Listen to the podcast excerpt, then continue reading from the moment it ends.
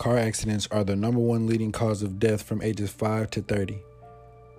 Too many times we see our young ones die because they do not have their seatbelts on.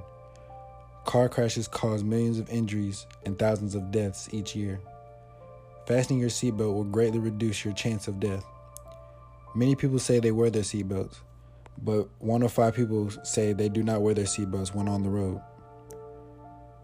Even if the drive is short, you should always buckle up.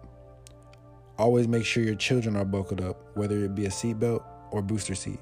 Make sure your children are strapped in.